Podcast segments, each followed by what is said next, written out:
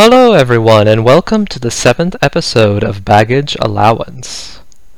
This episode is going to be about children and how the experience of growing up varies in different countries. I will also briefly digress from the main topic to talk about travel safety. So, let's begin. There is something unique to North America that many Canadians, Americans, and Mexicans don't realize is unique about their nations. School buses.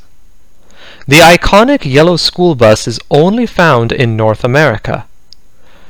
Sure, I have come across school buses, not the yellow kind, in India and Poland, and I assume other countries have them as well. But these buses are usually run by private tuition-paying schools, or they are public school buses meant to collect students from rural areas where public transit does not exist. Apart from that, though, students are expected to either walk, bike, or take public transit to and from school. As a result, outside of North America, most schools don't have a fleet of vehicles that they use to transport students around. Even field trips utilize public transport. I have witnessed numerous times teachers herding their children on and off trains and buses, performing head counts and holding class at museums, parks, and other attractions. Sometimes with younger children, I saw one or two chaperones in addition to the teacher, but by the time students were about 10 years old, those chaperones disappeared. By the time the students were 12 or 13, the teacher themselves don't come. The students would travel to where they need to be on their own. Sweden and Finland were some of the most progressive. Children still in daycare would walk around the city with their class of 8 to 12 children. They all wear these cute yellow vests and hold hands in pairs so they don't wander off alone. The adult chaperone will roll a stroller, which is useful if one of the children gets tired or hurt. I am not sure what the purpose of these trips are. They don't seem to be going anywhere in particular. I think it is simply a learning experience for the children to get comfortable moving around in the city. After all, once they start school, they will need to start moving around on their own. Now, there are children in the United States that have this kind of freedom too. The concept even has its own name free range parenting. It is more common than people think. Plenty of children walk to and from school. When using public transportation to go to university, I would occasionally see young children jump on to go home or to a friend's house.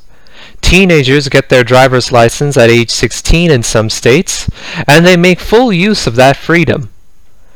However, this all happens outside of school.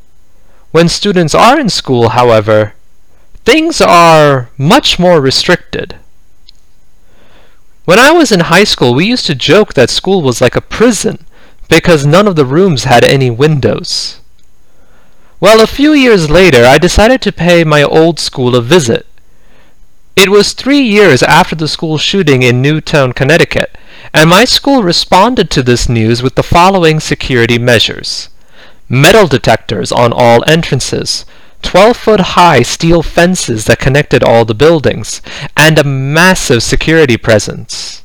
All the students had to wear IDs on their neck at all times, and I had to show my papers twice just to reach my old classroom. It truly felt like a prison now. That feeling only grew when I realized that students were not allowed outside of school property during, during school hours. The fences keeping intruders out can just as easily be seen as keeping students in. Compare that to schools in other countries. When I was living in Sweden, I would walk to a gym near my home. It was a public gym that belonged to a chain, nothing unusual. Here is the interesting bit, though. In the mornings when I work out, children from the nearby middle school and nearby high school would come to the gym. One of the gym operators became a gym teacher for the hour and organized their workout routines. This was a public gym. Students shared the same locker rooms as the general public, and I was still free to be there and use any equipment that wasn't reserved for them. In another example, again in Sweden, I was doing some contract work for a startup for a few months. Their office was in a makerspace, so it had equipment like a 3D printer, CNC machines, laser cutters, etc. Once a week, a group of students from the local high school would come to use all the equipment for their class. They came alone, not with a teacher or chaperone, and they came during school hours. This was all just a part of their education. As far as safety was concerned, the main rule was basically if you don't know how to use something, ask one of the adults, like me, and they will help you. Some of the more dangerous equipment was in a separate room, and they needed an adult supervisor there, but they were still allowed to use it. It was also understood that if they did anything unruly, they would get kicked out. I observed no behavior issues. Compare that to the United States. When I was in middle school, I was two grades ahead of my peers in math, so in my final year I had to take classes at a local high school. But how would I get from my morning math class at the high school to the rest of my classes in middle school? Should I take public transit? Nope. The solution was to have a school bus, an entire school bus, transport me and one other student between the schools. The thought of using public transit had not even occurred to me, my parents, or the school. And when it comes to extracurricular activities like sports, art, or workshops, schools in America typically, typically have everything on school grounds. As a result, American high schools often have more facilities than some foreign colleges I have visited. They are complete with tennis courts, baseball diamonds, a basketball court, a football field, a swimming pool, a theater stage, a school library, and much more. When school sports teams need to travel to other schools for games and competitions, some schools charter buses to take them there. Now, I am basing this off of a handful of high schools I saw when I was a student. They were all well-funded schools in suburbia, so things might be a little different in other parts of the country. However, I think it illustrates the contrast with foreign schools. While the types of facilities provided vary country by country and on a case-by-case basis, I think I can safely make the broad generalization that most schools outside of North America are not the all-in-one facilities I just described. Instead, schools take advantage of the facilities around them, possibly even renting them from private companies. They can do this because students are trusted, expected, and able to navigate to all these locations outside of school grounds by themselves. Furthermore, it is not considered unsafe nor unusual for students to share facilities with the general public. And learning how to be in public areas and use public resources is a very important skill. I was in theater class for four years in high school. However, the moment I graduated, that ended any and all involvement I had in theater. This wasn't a deliberate choice as much as it was the default option.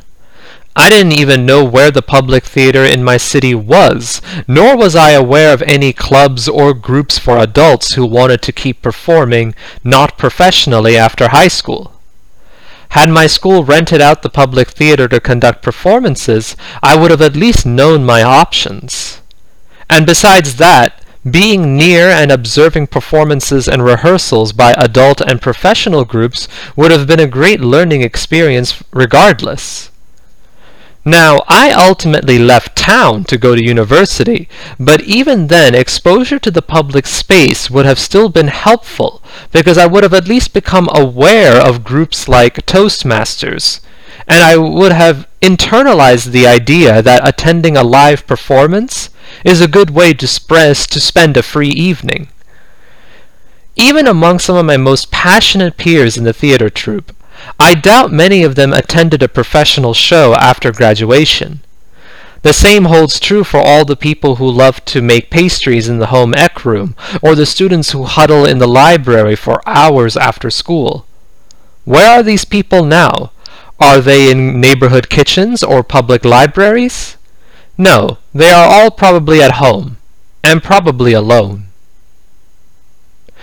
Now, there is a stigma about public places being dirty, unmaintained, and subpar. However, this too, I think, is due to the fact that people were not raised or taught in school how to care for public spaces. In Japan, public spaces are amazingly clean.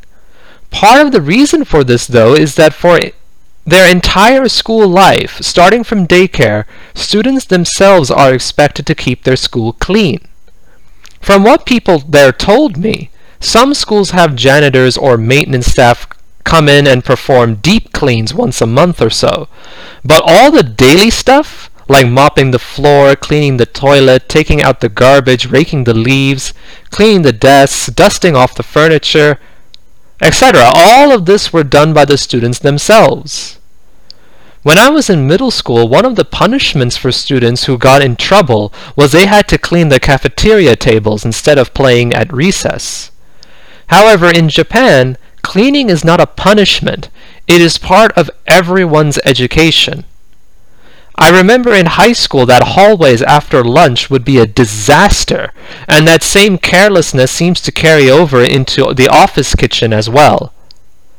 Also, deliberately making a mess to stick it to the system doesn't make sense when your friends are the ones who end up cleaning up.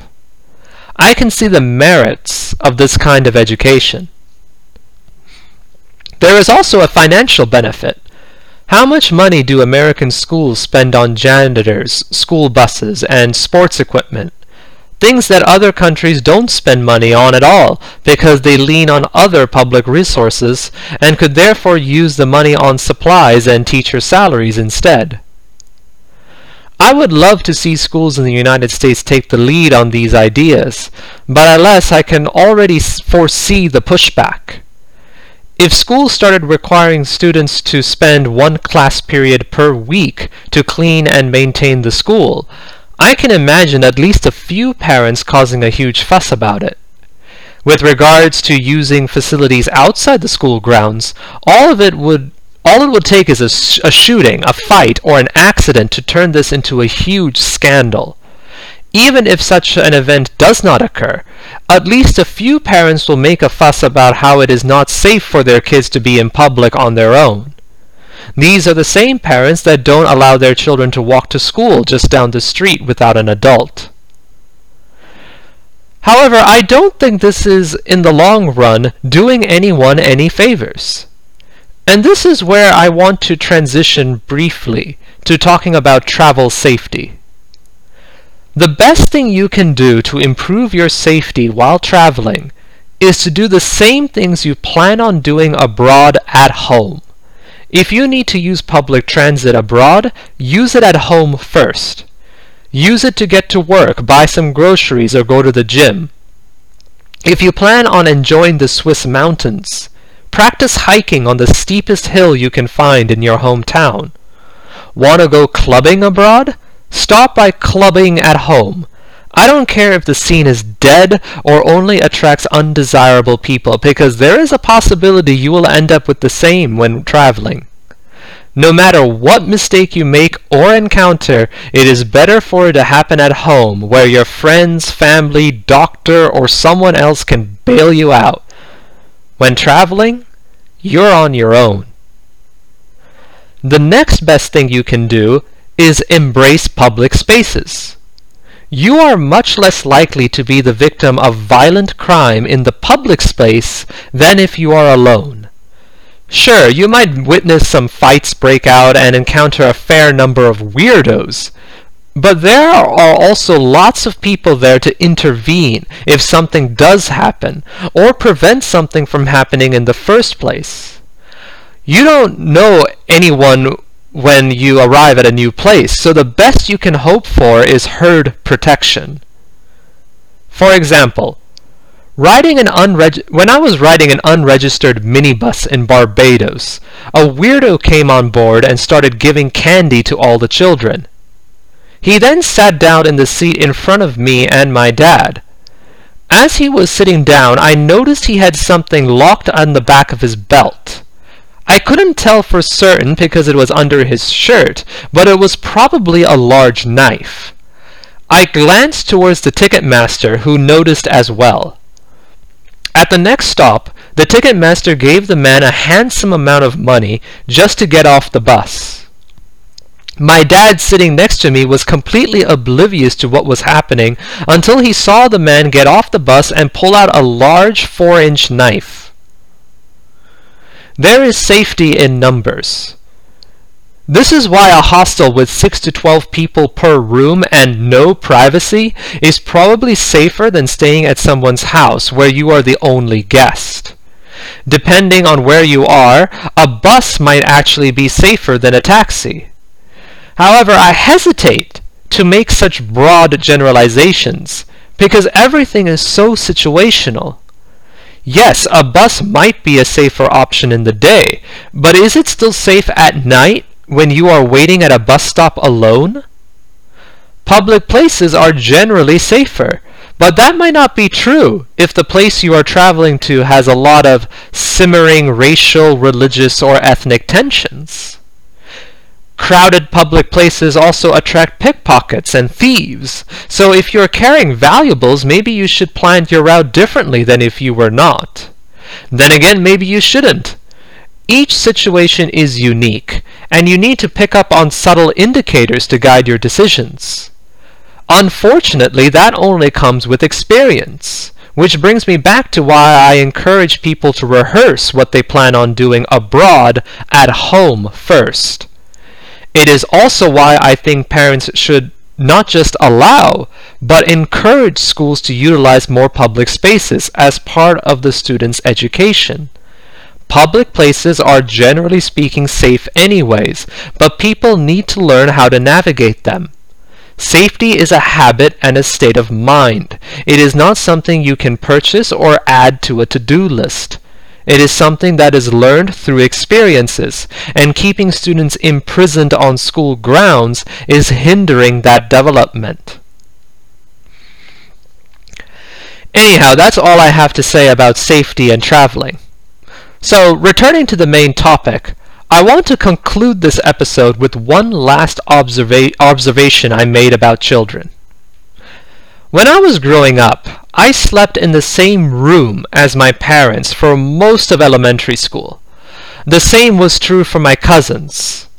I remember one uncle saying that he did not think his son was ready for his own room because he still wasn't able to demonstrate that he could escape a room on his own in case of a fire without panicking.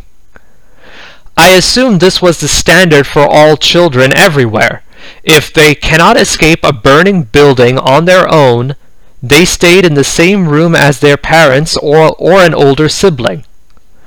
I saw movies where the parents had a nursery room with a crib or something similar, but I always assumed this was something like a playroom or a place to put a baby down for an afternoon nap. It didn't occur to me that parents will put their newborn infants in a separate room overnight. This realization only came when I was couch surfing in Dresden. The man I was staying with had an infant son. The child and the mother were off visiting grandparents, so we were alone. I commented on how one of the toy trains I found lying around in the house.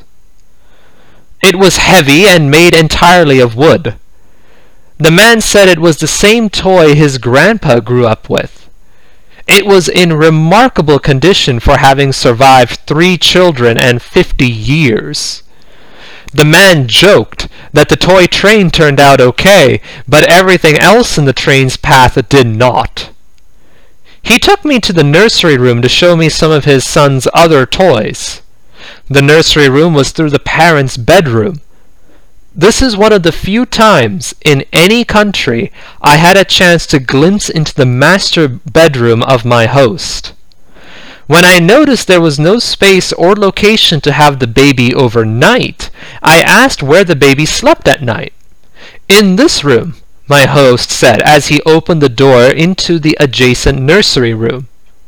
It was only at that moment I realized that, oh, some babies sleep alone. I would later learn that this was considered normal in most parts of Europe and the United States. Children, even newborns, will sleep in an adjacent but separate room. However, this isn't true everywhere. When I was in the Dubai airport, a family put out some towels and slept on the floor while waiting for their next flight. One of the men, a brother, an uncle, I'm not sure, slept a little further away from the others. The parents slept next to each other, and the two children snuggled in between the parents. It didn't seem unusual to either the parents or anyone else passing by.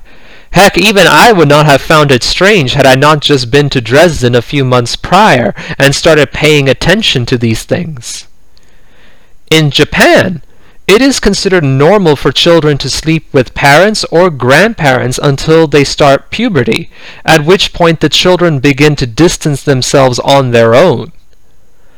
I also observed some families where a parent would sleep with the child until they fell asleep, before re- returning back to their own quarters.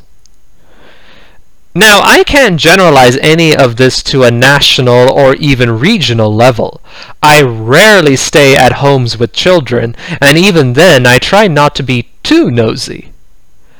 However, a little bit of internet searching revealed exactly what I suspected, and that there was a huge regional and national disparities in how, where, and with whom children sleep with. In some cultures, especially in Europe and the United States, culture encourages children to sleep alone, to improve their independence.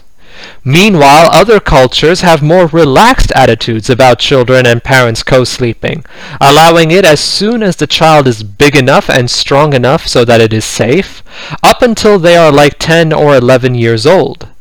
Some cultures, like Japan, even extend this freedom to include other others, like grandparents. And it's not just cuddling at night that was different. I have ridden public transit all over the world, including the United States, and I observed something interesting when children are on public transit with their mom or dad. When children are very young, they want to climb and sit on their parents, and this seems to happen at about the same frequency pretty much anywhere, granted there is some variation in how the parents respond. However, once a child has gotten too big for that, do they sit next to or across from their parents? If they sit next to their parents, do they lean on the window or on the seat or do they lean on their parent? I found Sweden to be one of the closest, with children up to 10 years old showing no hesitation leaning on their parents or being kissed on the forehead. The USA and the UK, by contrast, had some of the highest distance, where children would often sit across rather than next to their parent if given the opportunity. I can't speak for the UK, but I would like to think that in the United States this is because we value independence. And yet, if American culture values independence, why is it then children are so restricted at school, and possibly even after school. Maybe American culture just frowns on intimacy, or maybe it just frowns on intimacy in public. Personally, I think it is a little bit of both. The co-sleeping realization was surprising, but initially I just found it amusing. Oh, there is a cultural difference here. How interesting. But then I noticed, especially online, how there seems to be an attitude that if children want to sleep with their parents, it is a sign of dependency or other behavior issues. Huh? If that were true, half the world would be living in their parents' basement. Furthermore, Japanese children seem to have the most liberal co-sleeping norms, and yet their schools encourage them to be far more independent than their American counterparts. I think the issue here is that the distinction between intimacy and dependency is being lost. On the other hand, it could just be a privacy thing. And this sort of ties back to the beginning of this episode. I talked much about the virtues of public spaces and why schools should make greater use of them. When discussing some of the challenges of doing that, I mostly focused on quality and safety. However, there is a third hurdle to overcome, and that is privacy. As I mentioned before, the students going to, P- to PE class at my gym were sharing the facility with me and other members of the public. I already spoke about safety in public places, but there is the question of privacy. Alas, I do not have time to dive into that topic for now. So I'll conclude today's episode here, and next time I'll explore the topic of privacy further. Until next time.